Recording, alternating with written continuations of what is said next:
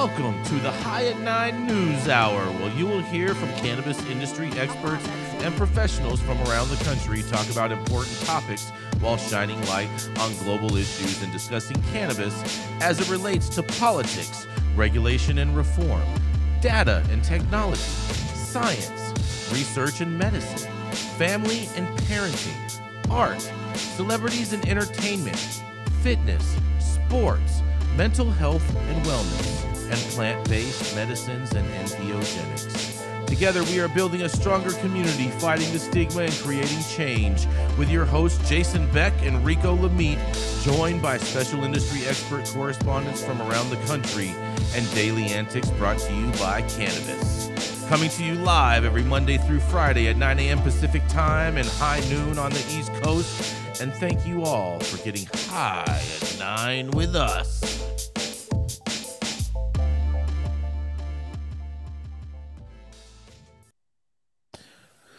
Oh, yeah. Good morning, everybody. Hope everyone is having an amazing day today. That's right. It is Tuesday, March 28th. And I hope you all are ready for this because today is National Weed Day. National Weed Appreciation Day. Now, granted, they're not talking about the weed that we all know and love. They're talking about all that pollen that's sprayed from all the weeds across the country. But nonetheless, we're going to appreciate the weed today.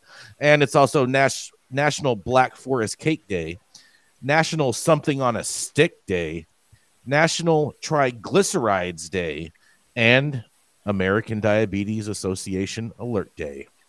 And thank you all for joining us and getting high at 9 with us. It's also high noon on the East Coast. And please remember to like, share, and subscribe to us on all social media platforms. You can use that fancy little QR code right there in the top hand portion of your screen to find out where we live on the internet.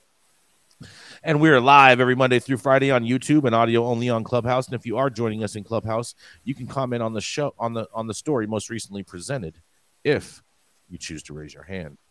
But coming up first, that's right, we have the fierce, fiery redhead that loves to tell everybody about themselves. She also loves to tell her dogs about themselves when she dresses them up in clown outfits and commits in animal cruelty. That's right. It is the redheaded conservative herself. That's right. It's Gretchen Gailey. I'll have you know that my babies enjoy those words of affirmation when they are going into their pajamas to keep warm and snuggle. They're awesome. Don't hate, Jason, just because you don't have any pajamas yourself. I don't wear pajamas. We need to get you a pair. I'm still not going to wear them. Maybe some high at 9 pajamas. Ooh, a onesie. I could see that. I would go to the nightclub. What? I would wear the high at 9 news onesie to the nightclub. Yikes. That's a thought I can't get out of my head. All right. My headline is coming from MJ Biz Daily. Justice Department could help marijuana industry via Cole Memo 2.0 or hurt reform. As federal marijuana inches forward in a Congress paralyzed by partisan gridlock, more immediate progress might have to come from the Biden administration. U.S. Attorney General Merrick Garland's Department of Justice might approach the thorny issue of cannabis banking when his office revisits its approach towards the state legal but federally prohibited marijuana industry. A friendly or at least hands-off Justice Department would be welcome news to marijuana businesses frustrated and exhausted with inaction in Congress, where bipartisan reform bills such as the Safe Banking Act remain stalled. However, a policy memo by itself, much like the landmark 2013 Cole Memo, is unlikely to convince more banks to offer basic services to marijuana businesses, several observers have said. And such a document, dubbed by some insiders as a Cole Memo 2.0, could even backfire. Pro-cannabis GOP lawmakers and lobbyists attempting to win necessary conservative support for marijuana reform in Congress fear that unilateral action, though consistent with President Joe Biden's MJ rescheduling review and low-level federal pardons, could turn off congressional Republicans. That, in turn, would make it more difficult to pass major reform legislation such as cannabis banking and removing marijuana from Schedule 1 of the Controlled Substances Act. I'm happy that both Congress and the administration are beginning to look more seriously at the need for federal cannabis reform. That's according to U.S. Rep. Dave Joyce, Ohio Republican and lead sponsor of marijuana reform.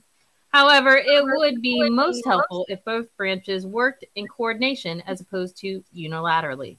He added that lawmakers need answers from the agencies, and the agencies need more direction from Congress.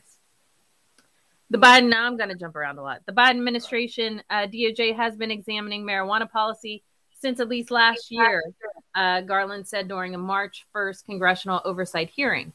Within the department, we are still working on marijuana policy. That will be very close to what was done with the Cole Memorandum. And this is what Garland told to U.S. Senator Cory Booker. Neither Booker nor DOJ responded to MJ Biz Daily's request for comment.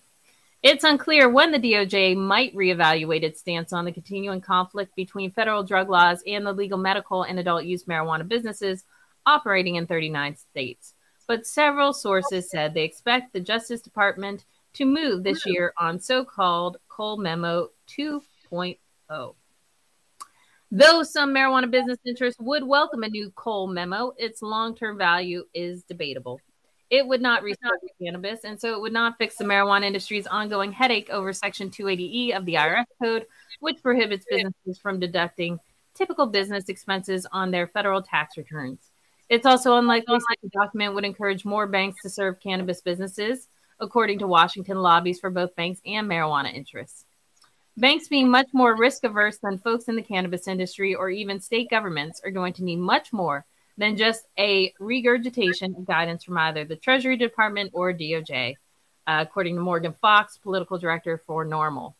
They're going to need to see something in law before they really start getting involved. Also, an activist, Biden Justice Department could fuel more investigations from a GOP-controlled House of Representatives, while also giving Republican senators pause if and when safe banking is again introduced in the state. It would also create what amount to a false dawn. Andrew Friedman, the executive director of the Coalition for Cannabis Policy, Education, and Reform, a Washington, D.C.-based lobby, whose members include cannabis-involved liquor and tobacco conglomerates, called a new Cole Memo a double-edged sword that could do more harm than good. It's possible that some cannabis business interests overstated to their investors or to other interests when federal legalization might be coming.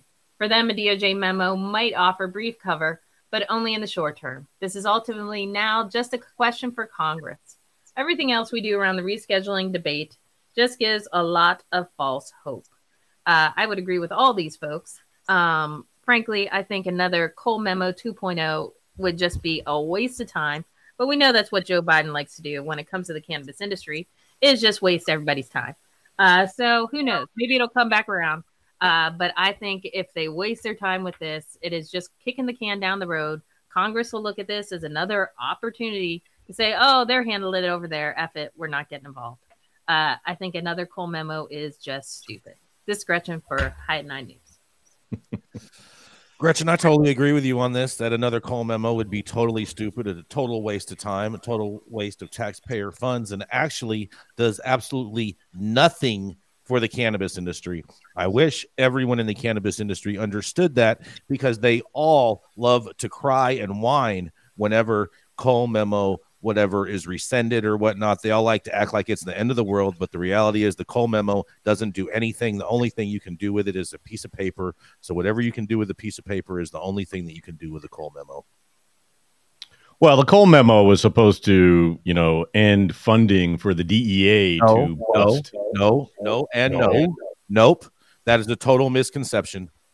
That is a total misconception. What ends the funding is the Rohrabacher Farr Amendment, now known as McClintock and Blumenauer, which is the federal spending bill that prohibits DOJ and DEA from extrapolating funds to go after state licensed cannabis businesses. The Cole Memo is not. The Cole Memo was put in by the Obama administration to just say, hey, all you DEA agents and everything, we suggest that you guys don't do anything to the weed people. That's not exactly. Like, no, that's not what it was. All right. Slow down, Jason Beck. Let me clarify. You are correct that Rohrabacher Farr is what said. Correct. The DEA cannot go in and mess around with medical states. Not all states. And it covers all states. I will argue that yada. I got it. We know broadly that it covers all of that. Man, you love to talk. Hush. Number, The Cole Memo, what it did, Todd, was it gave attorney generals covers to not prosecute people. And it also gave guidelines to banks on how to work with businesses if they wanted to. That's it. That's what the Cole Memo did. So at this point, you know, we're 10 years into 12 years into legalization. At what point do the banks say, okay, this is okay to bank? Once we get Safe Banking Plus passed. Some of them do. Well, I don't even know if safe banking is really going to matter. I think you're going to need real legalization for banks to totally feel risk averse. Saman is completely correct. And over 400 banks are banking in the cannabis space at this time. Many of them are state chartered. They're credit unions. They're not the big boys. But do we really care about the big boys? What we care about when it comes to safe banking is getting rid of all the predatory bullshit. And the high fees and things that are associated with banking. That's exactly right. Like, we're prey right now. I mean, we're prey for everyone to pick apart, and that's what's really, you know, tragic for our industry. But it's good news because they know they're seeing the generation power of cannabis, and so as a commerce tool, you know, it's like let's just make this happen already so that we can actually, you know, apply for some of these small business loans that other businesses can get and are, they're able to kind of apply for.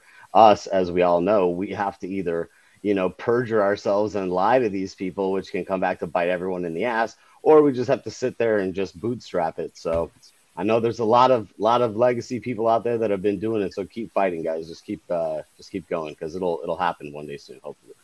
I think that the Cole Memo, the original Cole Memo in 2013, achieved what it set out to do, which was easy killer.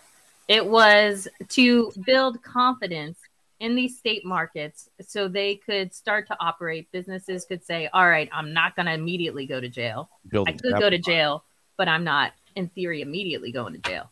And so that has been achieved. I mean, cannabis is legalized now in 39 states. To bring back the Cole Memo is just silly. It's ridiculous. And it's going to do nothing. You want to see real reform in the industry, you need to actually start passing real legislation and get some laws on the book, not some just paper memos. Give that a clap. Oh, my word.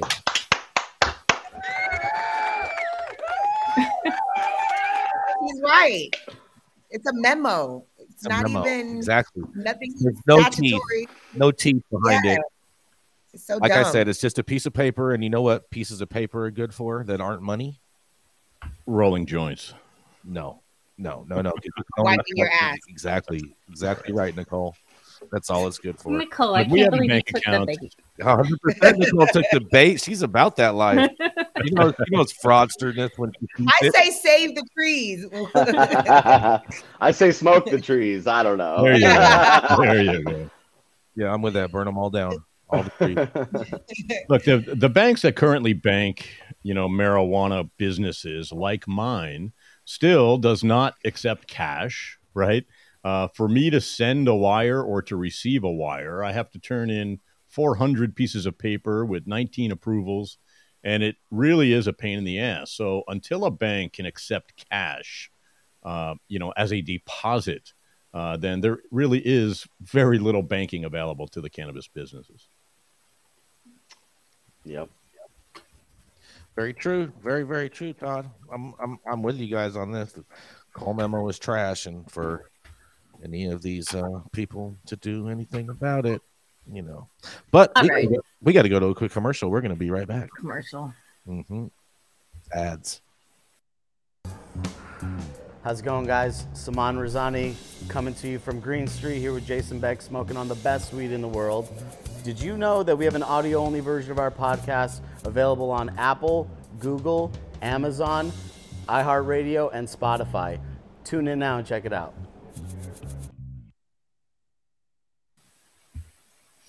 All righty. Well, that brings us to everyone's favorite dog pajama hater.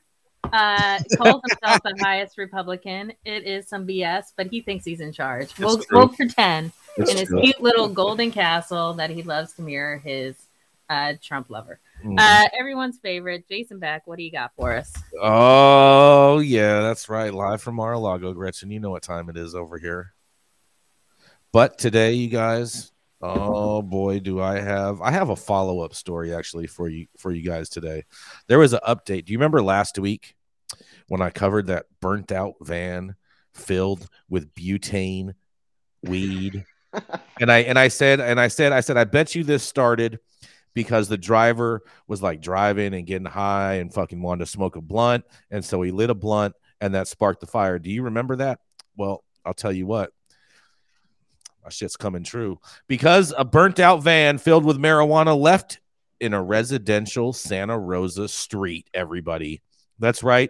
Concerned and confused residents of a Santa Rosa neighborhood have a lot of questions about a burnt out van that ended up parked on their street filled with butane stepped on marijuana. That's right. On March 14th, there was an explosion and a fire that erupted from the van, triggering emergency calls to the southbound Highway 101 on-ramp from 3rd Street.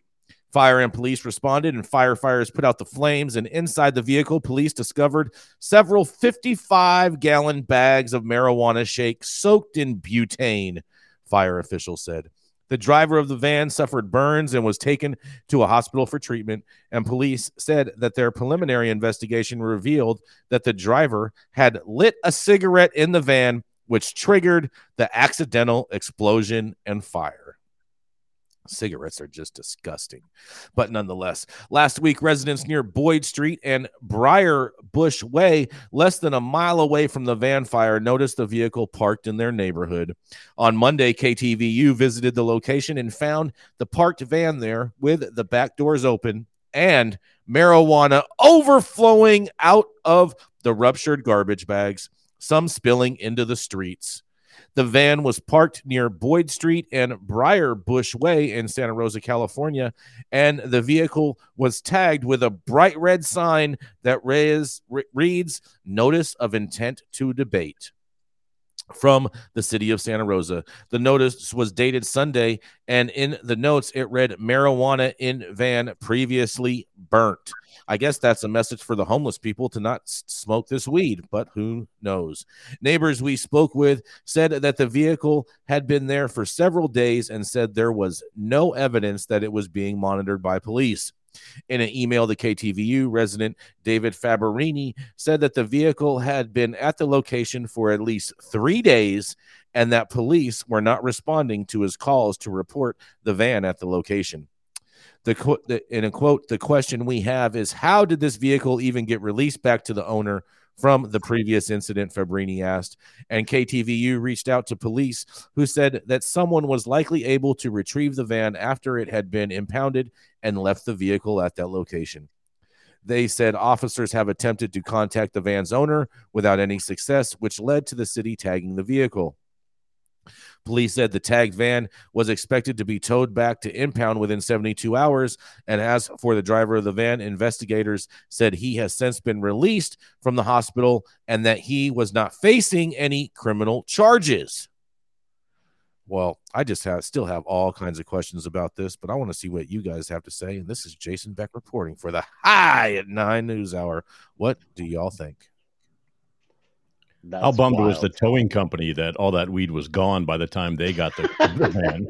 The weed is still sitting in the van, Todd. It's still in there.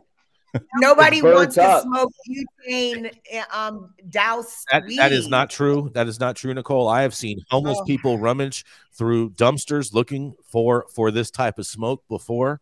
And so that is not true. There is someone that does want to smoke like it. Look, in the back of my so miserable. Yeah, in our laboratory, we throw away weed, used weed all the time. We even autoclave it, and people still go through our dumpsters looking for a little piece of something, even though it's got all kinds of they don't care chemicals on it. No, they don't care. They're already homeless. You think they care? They don't care. Exactly. Yeah. I literally have to keep my dumpsters inside my my warehouse. So people you're talking about an analytical lab, right? I am. Yeah. Okay. Yeah. So we're talking about operators that are throwing away like, you know, metric tons a week, and these fools are in these dumpsters going in things. Oh, no, I'm talking about at my dispensary in West Hollywood. I'm talking about at like a manufacturing or whatever, like where they don't care what the place is, Saman. They're trying to get the weed to smoke it because it's in there and they want to smoke for free. Yeah, Jason, you're not throwing away butane hash laden. How do you know I've never thrown away butane hash in my can before? Not butane hash, but the flour. I mean, I don't know. Okay, we're not getting into all that. All right. We're not getting into all that. No, my whole point was they'll take anything. It doesn't matter what it is. You know, our weed has methanol in it and ethanol in it, you know, acetonitrile and all kinds of shit. So we always, autoclave everything to actually render it useless and to get rid of all of the microbiology that is found on there too. But they still take it. It's just amazing. Mm-hmm. Wow. Well, you know what they say: when you're poor, you'll smoke the spores. I guess. Is that what they say, Saman? That's what they say. I guess I've never been poor then, because I've never heard that before. Well, I mean, you haven't, Jason. You're look at you where you're at, Jason. You're in the luxurious Mar-a-Lago. I think you're the epitome of opulence, my friend. Well, we already knew that from the beginning. All right, moving on. Hold on. What do you think about this, Gretchen? What do you think about this? I'm surprised they haven't towed this van already, and I'm surprised that they left it unattended with the doors open for just anyone just to go and rummage. I'm surprised that there aren't kids in the street that are taking all these clippings and throwing them up like it's fall and just like making leaf piles with it. I figure it's just some indoor booth like you sell, Jason, and so that's why they don't care about it. Shots fired. It is indoor booth because it's already been ran. It's like, it's not, you know what I mean? It's not desirable weed smoke. I would never smoke this crap.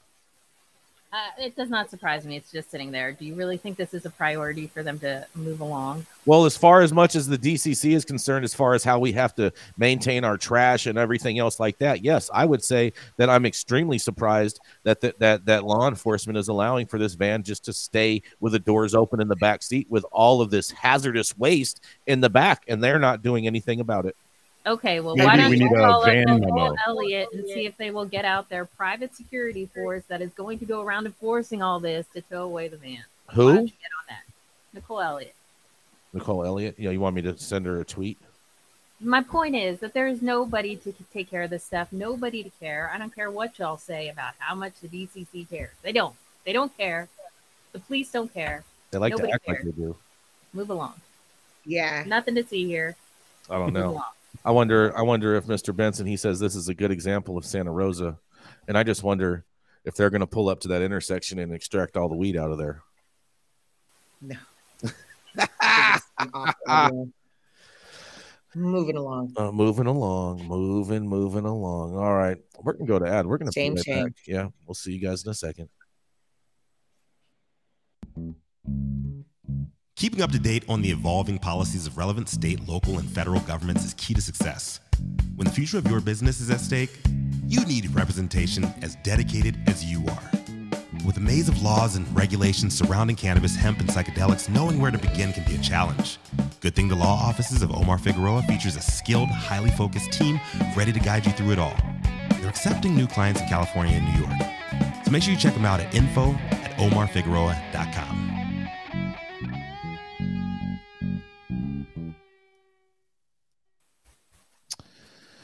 Oh, yeah, you guys. The thoughts and opinions and general overall shades on High at 9 News are those of the individual speakers and not those of High at 9 News or its audience or its advertisers. The statements made do not constitute medical, legal, or financial advice, and for advice tailored to your specific situation, please consult with a licensed professional. If you're an easily offended person, this show is probably not for you, and maybe you should pull up to Santa Rosa and grab some of this free weed out of the van.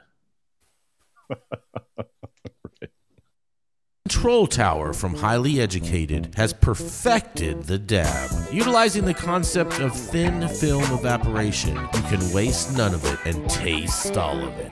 The micro texture of the SE pillar increases nucleation at elevated temperatures. And with the tower propelling at 2,600 RPMs, it's certainly the most efficient dab experience to date. The Control Tower from Highly Educated.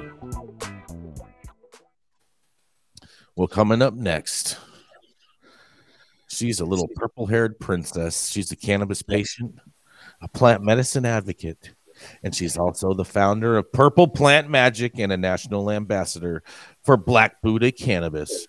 You can also find her on every Wednesday on the Encyclopedia on Power 88 in Las Vegas, Nevada. That's right. It is none other than the Nicole Buffong.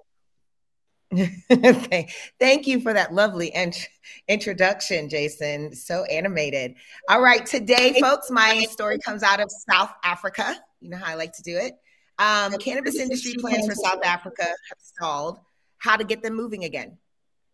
South African President Cyril Ramaphosa recently reiterated plans to accelerate the commercialization of hemp as well as cannabis plants. His speech setting out government's priorities for 2023 was a reminder of a pledge in 2022. Also in his State of the Nation address that the government would mobilize investment in the hemp and cannabis sectors.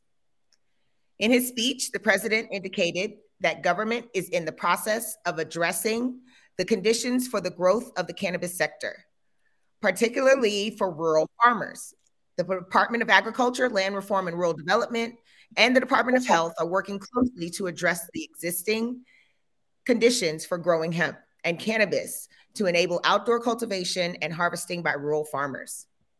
Currently, farmers who have licenses grow their hemp and cannabis indoors under controlled conditions. The commercialization will allow them to farm outdoors on a larger scale. This is very exciting. The industry has the potential to create jobs, alleviate poverty, and help reduce the extreme inequality in South Africa. One estimate is that the sector has the potential to create more than 130,000 new jobs. The opportunity to commercialize the cannabis industry is that it is a new, fast-growing, multi-billion-dollar sector with local international markets. First, that the government fails. There are challenges. First, the government fails to implement changes needed to ensure the sector grows in a way that benefits township and rural entrepreneur farmers. The second is that from mid-2022, small-scale farmers farm cannabis promised to be issued with licenses to farm legally. However, some farmers in the rural areas of the Eastern Cape are still waiting. The way forward. Firstly, the presidency must reinstate the Cannabis Master Plan, working groups, and work streams. They must be allowed to finalize the review and revision of the current master plan. The revised master plan should enable that the inclusion of township entrepreneurs and rural farmers. The wheel should not be reinvented, neither should time and effort be wasted. Investments in the hemp and cannabis sector should only be implemented once the master plan has been reviewed and revised. And lastly, they say a monitoring and evaluation committee needs to be set up to look after the hemp and cannabis project implementation. It should be set up in the same way as the working groups were formed with representatives from all interested players. It's interesting that some of these suggestions are coming out of, I've seen different states set this up in the same way with work groups and work sessions. They're doing it right now in Las Vegas with consumption lounges. We're introducing a new machine here. And so there's going to be a work group that's going to be put together to discuss what that looks like for consuming or combustion inside. So this is just interesting, seeing this more structure come out of South Africa, but he's just kicking the can down the road. Because like this article says, he said it in 2022, he's saying it again in 2023, and nothing has progressed in the last year. So it's just interesting to watch this space. I know for a fact that the hemp farmers that are licensed, the majority of hemp farmers that are licensed in South Africa, guess what? No surprise, are the white citizens of South Africa and not the black or the colored. I thought that was an interesting fact as well. But this is Nicole Buffong reporting from High at 9 News. I'd love to hear what my correspondents think about this story. Nicole, did we find out what Elon Musk thinks about all this? I don't care what Elon Musk thinks about all of this. He's probably one of the people that is funding some of these white farmers that are in South Africa, and none of the black are colored. Another thing about South Africa, which is very interesting, you are either white, colored, or black. They still have a name for people who are of lighter skin in Africa, believe it or not. So There's that. And colored is the appropriate term? Yes, it is. It means that you're mixed and not black, all black. Ah. It's weird and it blows my mind, but it is what it is. It's very Archie Bunker-ish, don't you think? Yes, it is. Question for you, Nicole. Say it again. I have a question for you. Yes. Would you consider South Africa as corrupt as other countries in Africa where we've seen things going slow on the cannabis front? Absolutely.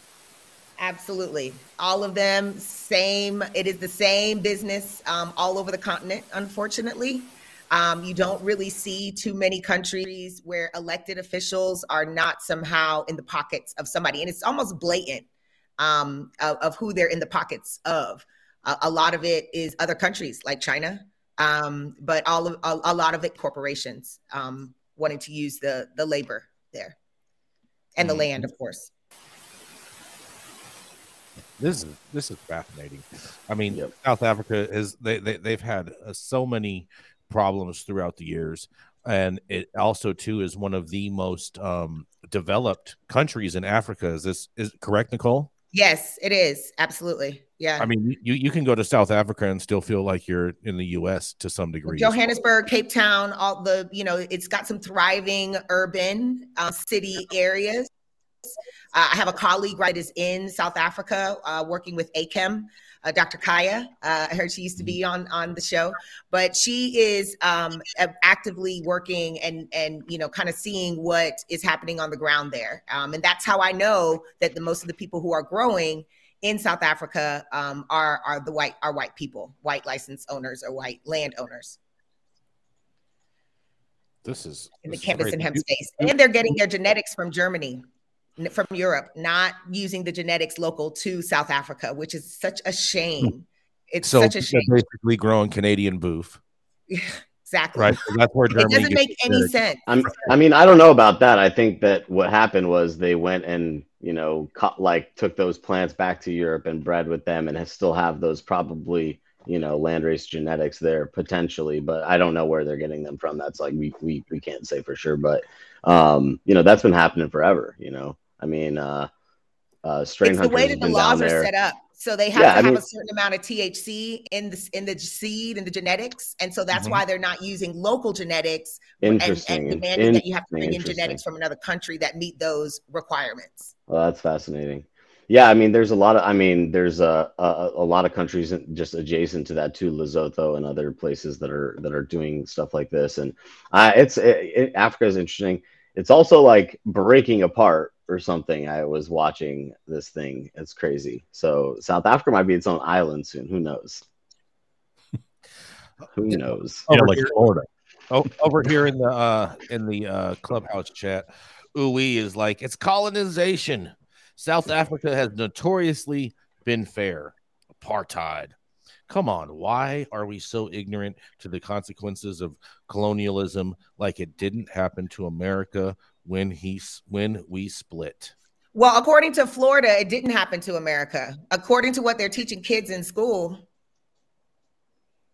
Florida is probably one of the last beacons of freedom in the United States of America. Oh, please. Fuck that. Jason Beck. Oh, my God. Florida really is its own country. Please. Like, the way that it's going, it doesn't even make any sense. How are you going to tell the Rosa Parks story and not include the fact that it was because of the laws, like the racism that was involved in her entire story? It doesn't make any sense. How do you tell American history and don't tell the truth? And they have their own mascot, Florida Man. I mean, that's like a race of people, actually. I think that's like its own situation. You think Florida Man is a race of people? I think so. I think that there are, yes, I think so. I mean, it was a joke, obviously, but I'm like, yeah, I mean, like, Florida does some crazy shit that nobody else in the world does. I mean, it's always in Florida. Hold on. I don't believe that. I think 100%, just by reading the headline. No. Hold on. I think people do all kinds of this crazy shit all over the place. It just so happens that people cover it and make it news in Florida. Nah, not in today's age, bro. Not in today's age. Everyone's got a cell phone. Everyone can upload the video. There's crazy shit that happens in California every day, and none of it. Florida's crazier. Florida's crazier, I think. How about all that crazy shit happening in South Africa? Why don't we get back on to that? Right. Yeah. Good Lord. Well, I appreciate y'all, your comments for this story. We try, Nicole. We try. I do want to see like some amazing things come out of Africa. I mean, overall, I mean, there's so many resources there. There's so many natural landrace strains there, and I'm willing to bet that there's a number of strains out there that are probably extremely high in a lot of the compounds that have medical value within cannabis. Exactly. That are not as much grown out here in the U.S. That's right. That's right, Jason. I cannot wait to see the land races actually thrive in the continent that it comes from, that is indigenous to and this plant. And so working hard with teams on the ground, with my organizations, ACHEM, shout out to my ACHEM family. That's Association of Cannabis Health Equity and Medicine. Follow us, support us, but we're working on some things on the continent and throughout the Caribbean that really emphasize how important it is for them to tap into their land race genetics that are local to their country, because that is where the true value is going to be, using those plants to extract medicine that can cure HIV, that can, you won't even get COVID because of the CBDA and CBGA potency of these unique strains. And don't let Pfizer hear you say that. And the varins too, the cannabivarins too, the THCV, CBDV, all of it, dominance in a lot of that's like the Durban poison. You know, the Durban poison is, you know, purported to have a lot of THCV or more of a percentage of THCV than other chemo bars, but that is because of where it comes from and like the latitude and longitude of where it comes from. Sure. Exactly. It's all about growing there. Just like Jamaica, when I covered that story, you can't grow Jamaican cannabis in Canada and then sell it back to the Jamaicans. Come on.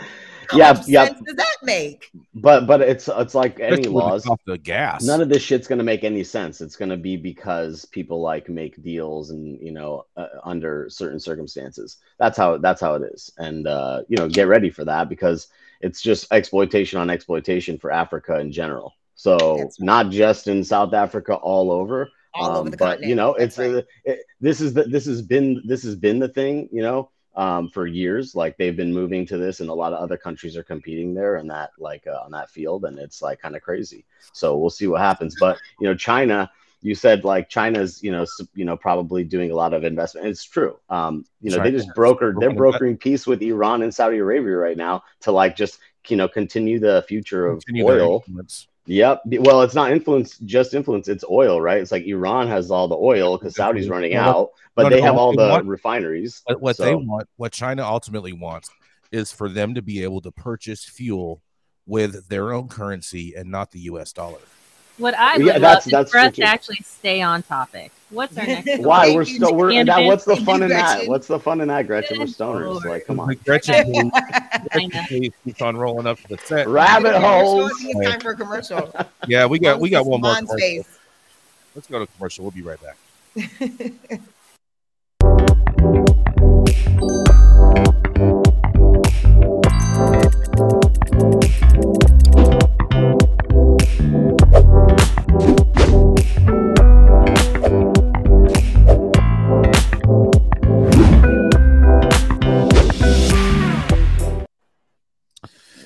Oh, yeah. Coming up next, it's the man with a lab. That's right. It's not a hash making lab. It's your testing lab. That's right. He's the founder of DigiPath Labs and the voice of the National Marijuana News Network. That's right. It is. You're going to think his name is fake, but his name is actually real. It is the man, Mr. Todd Denkin. And the crowd goes wild. Thank you very much. Thank you, Jay.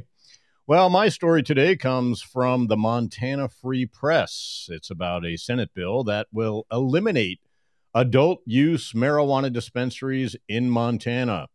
On Friday, Senator Keith Regeer, who's a Republican from Kalispell, introduced a bill to dismantle the adult use cannabis industry in Montana.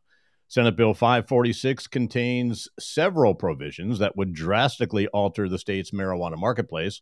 Primarily, It focuses on eliminating adult use dispensaries. The bill additionally raises the state tax on medical marijuana from 4% to 20%. That makes sense. And puts significant limits on medical marijuana potency and allowable amounts for possession. While the bill prohibits non-medical marijuana sales, it does not recriminalize marijuana possession for adults, and it also halves the number of plants an adult can grow at home from 2 mature plants to 1. According to the bill, SB 546 intends in part to reduce the demand for marijuana sales in Montana. The bill currently does not have any co-sponsors. Shocking. Senator Jason Small, another Republican from Busby, Montana, and he is the chair of the Senate Business, Labor, and Economic Affairs Committee, confirmed to the Montana Free Press Monday that his committee will hold a hearing on SB 546 tomorrow. That's Wednesday, March 29th. As of press time, Regeer has not responded to multiple requests for comment. If passed into law, the bill would drastically reduce the potential consumer base for existing marijuana businesses and eliminate a significant source of revenue for state coffers. Since adult use sales began in January of 2022, Montana has generated $54 million in tax revenue from the industry. Less than 1/10 of that revenue came from medical marijuana sales taxes. And currently, recreational customers pay a 20% tax to the state, and in some counties, they add an additional 3% local tax.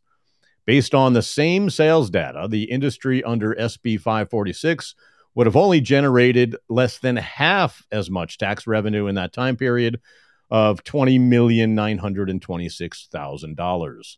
Zach Block, the owner of Montana Canna, a dispensary in Kalispell, said, "If SB 546 passes, it would render the entire cannabis program worthless, not only for operators, but also for consumers and patients in the state.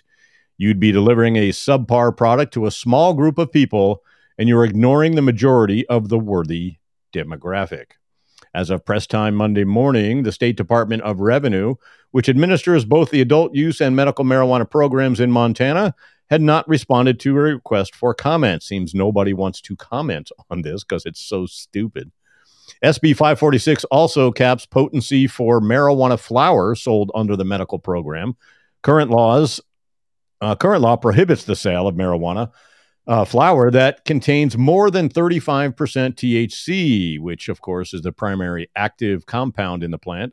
SB 546 would lower that ceiling to 10% THC in all flower. It also halves the amount of permissible THC in edible products from 10 milligrams of THC to 5 milligrams and dictates that concentrated marijuana extracts contain no more than 10% THC. The bill also drastically lowers the amount of marijuana that a medical patient can purchase from 5 ounces per month or its equivalent in other forms, such as edibles and tinctures, to a single ounce per month. I don't think that's enough for anybody on this webcast right now. Block of Montana Canna also said that those caps would render medical marijuana less capable of addressing patients' needs. A cap on potency would take our collection of effective products and diminish them into something unrecognizable and not necessarily sufficient to consumers and patients. Once again, a red guy trying to destroy what's been built up in Montana, which is a thriving marijuana industry. I'm Todd Denkin with High at 9 News. Jason, how do you respond? This guy cannot call himself a Republican, in my opinion. This guy is an undercover Democrat in the disguise of a Republican, because we all know Democrats love to overtax and overregulate, and that is what is exactly what you explained in this bill, Todd. So this guy needs to turn in his R for a D, and the Republican Party needs to totally reject him, because he's all about overtaxation without representation and overregulation, all in the sake of protecting the children. It seems as if he's just trying to ruin the marijuana industry as a whole. You know, I think he needs to go back. So whose pocket is he in? The pharmaceutical company? He needs to go back to his roots of Republican core values, which are less tax, less government regulation, and he needs to focus on those core values before he comes out with another bill. And so when these senators present bills like this, don't they have to have other people, like other like co-sponsors of the bill, like somebody else that is in agreement with this bullshit? No, you can introduce any type of bill that you want as being a member, but whether or not you're able to garner support for it and get co-sponsors, that's on your own accord. Yeah, this bill does not currently have any co-sponsors. Yeah, so, the Republicans jump on bandwagon. $4 million. Todd, in the story, is there anything that actually gives his reasoning behind trying to kill the adult use market? He really has no reason other than this is what he is proposing. It's interesting. I wonder what his reasons are. But like Nicole said, he's probably in somebody's pocket, who is opposing the industry as a whole. But it does not mention that, no. He's definitely not about freedom and liberty if he's trying to restrict by THC percentage, because we all know it's fake numbers and none of these testing machines are given appropriate numbers even in the first place. He only wants boof pot in Montana. Well, you might as well. That's where they have a thriving hemp market. Right. Well, this is not the first sign of trouble Montana's had before. So I'm trying to determine what is the issue with Montana. I mean, they legalized at one point. They got it taken back in the courts, and they brought it back again. Clearly, Montana is a little torn here. At least their lawmakers on how cannabis should be moving forward there. Now that John Dutton's the governor, I think he should just handle things. Is that it? Yes. Well, one of our audience members is actually from Montana, and he says, guarantee it's Steve Zababwa from Billings. And so, Jesse Barney, I hope you can elaborate a little bit more. Oh, there we go. He owns a big car dealership and has been the biggest enemy of Montana weed since the beginning. So But Montana, as we know, grew literally like the third most weed in the country. Was a state that grew the third most amount of like cannabis. Hold on, when the farm bill was enacted, they were the number one state. And they did a lot of hemp, and then they also did a lot of cannabis. And I think that just like everything in those types of states where the politics are so thick and kind of muddy in some areas, is those guys are going to like protect their little situation that they're carving out, and they're going to keep everybody out of it. And of course they have those, representatives, in the pocket, so to speak, especially in those areas, because farmers rule. And so if you're a big landowner or potentially like a car dealership owner, whatever, that you have some pull in those circles, and you're getting some of that revenue potentially. It's all money. I mean, we already know that, but politics is, we're ripe with controversy here in California too, as we all know. So it's just what it is, part of the whole game. You're bringing in a whole new industry. Of course, you're going to have to rub elbows, as Jason calls it, just being the man on the hill. And you're going to have to. We also call it the highest Republican, Saman. Oh, that's right, the highest Republican, definitely the highest. Oh man. Jesse also says that Steve is in bed with Big Pharma, which is no surprise at all.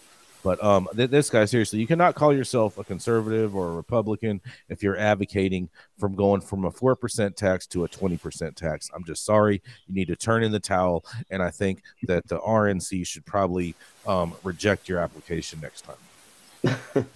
Agreed. Why are you shaking your head, Gretchen? I mean, I think there are arguments that could be made that he does not have to give away his Republican card simply because he is taxing the shit out of this. Mm-hmm. I would like to understand more what is going through this man's head. I would just love a reason. You'd like to know what's going on in his head? Well, I bet you it's Big Pharma, and he doesn't have any normal cannabis people talking to him. I happen to have a good friend out there. I'm going to reach out to him in Montana who deals with a lot of Montana politics. I'm going to reach out to him and ask him what's really going on out there, see if we can offer some leverage. But we're going to keep this show going. Oh, and I do want to remind everybody, please make sure that you go over to our website today. There's an article that we just posted up there All right. It is a brand new piece on interstate commerce authored by yours truly. And it's titled, Let's Talk About the Interstate Cannabis Commerce Update. And so I encourage everyone to go over there, read it, highat9news.com. You can spell it out or just make it a number, however you want to make the nine. We totally let you choose whichever way you want to go with that. All right. But now coming up next and landing this plane. That's right. It is Saman Razani. Saman is a formulator who loves to grow cannabis and design facilities, but he also likes to remind women in menopause how to say hello again. That's right. It is other than the Saman Razani. Yes. Thank you so much. Thank you so much, all of our fans out there. I got a hot story out of our favorite state of the moment, New York. New York in the news. New York's first licensed cannabis store owned by a woman will be rolling up joints in Queens starting Thursday. Shout out to all the homies in Jamaica, Queens out there. The pop-up dispensary at 16203 Jamaica Ave will be called Good Grades and run by owner Ecstasy James. Governor Kathy Hochul's office said Monday. It's also the first licensed cannabis shop to open in Queens. We are incredibly passionate about providing great success, great access to cannabis and breaking down the barriers that prevent so many people, especially those from marginalized communities, from experiencing the benefits of this amazing plant, James said in a statement. We understand firsthand the stigma that has been attached to cannabis for far too long, and we are eager to join the thriving cannabis community to help change that. Our dispensary is a welcoming and inclusive space where anyone can come to learn, explore, and find the products that are best suited for their unique needs. James will operate her family-owned business with her cousin, Michael James, a Jamaica, Queens native and lawyer. The pot store will officially open business Thursday at 2 p.m. Good Grades is opening with support from the State Dormitory Authority and New York State Social Equity Cannabis Investment Fund. With the opening of Good Grades in Queens, we're continuing to build on a progress to create a safe, regulated cannabis industry in New York, Hochul said in a statement. New York is working to support entrepreneurs and ensure that consumers can purchase safe, legal products while supporting their communities. Queens Borough President Donovan Richards praised the legalization of marijuana as crucial to the economic puzzle. The rollout of licensed cannabis shops since Albany legalized the recreational sale of marijuana 2 years ago has been slow and rocky, allowing an illicit market to flourish because the law did not adequately address enforcement. Mayor Eric Adams and the city's law enforcement now estimate that as many as 1,700 unlicensed dealers are selling cannabis at brick-and-mortar stores in broad daylight, while just a handful of state-licensed dealers are open for business. The black market dealers are so brazen and unafraid that one unlicensed cannabis operator was even selling weed products right across from City Hall. It was closed, then reopened, and then closed again. Hochul pitched legislation last week to stiffen fines against unlicensed weed dealers and make it easier for shops. There's a strong possibilities the tougher penalties will be including. There's a strong possibility the tougher penalties will be included in the new state budget due Saturday, April 1st. Queensborough President Donovan Richards was excited that the weed revolution has finally arrived in the world's borough. He said entrepreneurs can now sell cannabis legally instead of being prosecuted. What was once a tool used to target communities of color is finally a crucial and legal piece in our economic puzzle that will create jobs, wealth, and opportunities to the same communities, Richards said in a statement. This story is interesting. I think the story is great, but the way they wrote it was very interesting and telling. This was like in the New York Post. So, they're calling these people dealers still. They're continuing the pejoratives that have just plagued the community. So it's like, the press isn't really helping the situation there, I don't think, but an interesting story nonetheless. I love that woman-owned business is opening, and they're gonna do their thing, and I'm very happy to hear that. My fellow humanoids on this show and in our audience, what do you all think about this? I mean, Saman, You really excited about this store? I think it's great. It's a woman-owned store, man. You got to applaud that. You got to say, hey, look, that's great. That's a first of all, it takes a lot of courage, you know, for a minority woman to own a business like that when there's not a lot of businesses. So, you know, so kudos to her. But yeah, I'm excited about that. That's cool. I support women businesses. I'm partners with a women-owned business, and you know, we support it all day because you can't leave out the fact that women have been marginalized in our industry and in our communities and our society for so long. So you know, I was raised by a woman. I'm a girl dad. You know, future is female, man.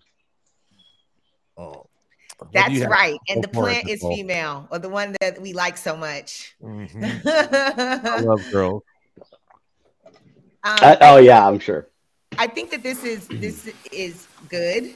I'm looking to see how New York supports the social equity applicants or license winners. I shout out to Nicole. I can't think of her last name right now, but she's a farmer in New York that received a cannabis license to grow cannabis. She was a hemp grower, sister out there that I met last year during MJ Impact. And so I think that this, I just want to see, because I know there's supposed to be a fund that's supposed to be helping these social equity applicants as well. And that's something that's a little bit different than what everybody else has done and how they've done it. So we're just waiting and seeing, but I like to hear it. I love to hear it. I want to see more like this, but I also want to see how they plan on with everything that is required to open up shop. I mean, we know that they're going to fail on that, Nicole, but yeah, absolutely. Like, you know, I mean, we already know, we've already seen that story. I want to give them the benefit of the doubt. I like what I hear. But that's why we're telling this story though. That's why we're telling the story, because it's not up to the government. Right. It's up to the community to uplift and support those them. Business that's owners. Right. And that's the reality. So yeah. Again, it's not just about always women or whatever, but it's like for real, like if you're doing some stuff, it's going to be tough. We know it's tough. Just everybody gather around those people and lift them up. You know, obviously if they're good people, if they're, you know, if it's like something that like, you know, is, you know, we don't want to like support the wrong people, but we want to support the entrepreneurs, the small businesses, the people that are struggling out there to make it. That's who I want to support. I shouldn't speak for everybody, but that's who I want to support. Absolutely. That's who I support. I look it up as soon as I get to the city. You know, I do the same thing with my food and restaurants. I'm always looking for the local spots. I'm always making sure that I'm supporting locally when I go to that place. And it's important. It really is. I'll go out of my way to support a locally owned business rather than convenience. There's just something to it. Come on, man. Go ahead, Gretchen. Go ahead. Gretchen's been waiting to talk. I think that one thing that we are totally missing in this conversation is that this is the first dispensary that is supported by DASNY, by the state. This is social equity. This is the first one that they have actually put all these resources behind, that the dormitory we've been waiting on to actually go out there and help somebody open a shop is happening. So to me, that's the bigger point of this story. Not that it's a woman-owned business or whatever, but this is the first one that the state's social equity provision, the DASNY is going to. So she got some money from that fund that they didn't raise all the money for? Gretchen. I don't know if they're getting the money from the fund, but yes, this is the first one, which DASNY under that program. Yes, under that program. That's interesting. And where does that program get its funding from then, Gretchen? The money is supposed to come from the fund. However, I do not know if it actually did. So they probably have squandered taxpayer funds to pay for this. Okay, now taxpayer funds are not what's funding the fund, Jason Beck. You love to throw around taxpayer dollars, like everything comes from taxpayer dollars. You're an idiot. Private investors are supposed to be taking care of the fund. That is by what's his name? Michael Bloomberg? No, Michigan basketball player. He was in the scandal, Michigan, back in the day, the IRA. Come on, you know who this is. You know that. I don't follow basketball like that. Anyway, he was the one who was brought in with his fund to raise the money. Chris Webber. Okay, ooh. I know who you're talking about. Yes, yes. So Chris Webber funded this business. How come it doesn't make any money? The business, I'm saying his investment firm was the one brought in to raise the funds for the New York program. So, like I said, Chris Webber, how come they didn't mention any of that in this story? Well, because they're not as educated as I am when it comes to the New York market. What do you want me to say? I could. The New York Post didn't call me. I'm just saying they should have. Just saying I could tell them a lot about what's going on in New York, but nobody asked me. We always ask you, Gretchen. We always listen for your opinion. She's the ears on the ground. That's right. She knows what's happening. Boy, I got ears everywhere. Big ears. I bet she got her ears to the street. She got her dog's ears. Her dog's got supersonic hearing. I'm surprised they don't run away when she. They hear those pajamas. They can hear it. They love it all. They do not love that. Stop. They love their pajamas. Even that. Don't talk about my baby's pajamas. Mm-hmm. Yeah, I mean, I do wish them the best and wish them the most success. But the reality is do it, Gretchen. Since you know so much about New York, how much revenue has the New York stores done in like the first or second month, or maybe even the first quarter? How much revenue have those stores done? It's too soon to say, Jason. Those numbers are not in yet, but I will be happy to bring them to you when they are actually reported. It is the illegal dispensaries making all the money these days. Todd, that's exactly what I'm going into as my point. They're actually doing nothing, no type of enforcement to help these markets succeed. What would you prefer that they do? What would you like? Yes, you want them to go in and just start sweeping the street corners? Because everyone knows they don't want that to happen. They tried fining them, and the fines are a joke. The fines are $250. Hold on. What's the point of that? Why is Benson saying $328? Do they add something to let you process it? That in the I don't know what Benson is referring to. But I do know that it's 1:00 and time to wrap it up. And a final thought from Gretchen Gailey: dog pajamas are essential. I'm starting a new line. That'll be my next business. A line of dog essentials. I bet. Dog essentials. I bet. Oh man, I know where she's getting the money from to start her whole new business. Mm-hmm. I know the funders. Charging Jason for the data collection. Yeah. Mm-hmm. Thank you all for getting high at 9 with us every Monday through Friday at 9 a.m. Pacific and high noon on the East Coast. Big thank you to our audience and supporters for always tuning in daily and listening to the insanity that is the developing cannabis industry. Thank you to all of our haters for always talking and thinking about us, because we have the most immaculate pieces of property rent-free inside of your head. I think I'm actually going to open up a trap shop free inside of your head, just because why not? There's no enforcement in your head. And huge thank you to True Classic, iSpire, Wizard Trees, DNA Genetics, LAXCC, and a whole bunch more. Thank you all to our correspondents for being truly amazing. And thank you to Cannabis for giving us a reason to do this on the regular. Thank you to Cloud Media Partners, House of Fuego, Green Street, and of course, Zaza Simone Brown holding it down in Clubhouse. And thank you all for tuning in and getting high at 9 with us. It's America's number 1 daily cannabis news show.